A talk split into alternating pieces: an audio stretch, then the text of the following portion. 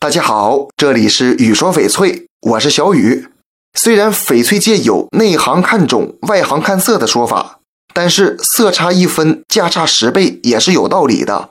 玉石的种很重要，但是颜色也同样重要。众所周知啊，翡翠的绿色多种多样，数不胜数，种类丰富，好多朋友都不是很了解。今天咱们就来讲讲翡翠的绿色。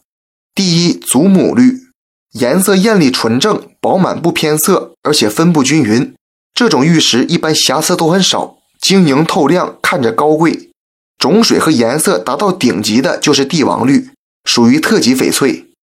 第二，苹果绿也叫秧苗绿。这种翡翠也是浓绿，但是会泛有一点点的黄色，一般会化于绿色之中。虽然没有祖母绿饱满，但是色感活泼，充满朝气，就好像刚露出的新芽尖儿。虽然饱满度差点，也是上品了。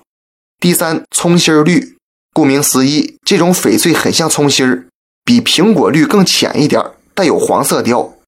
第四，瓜皮绿。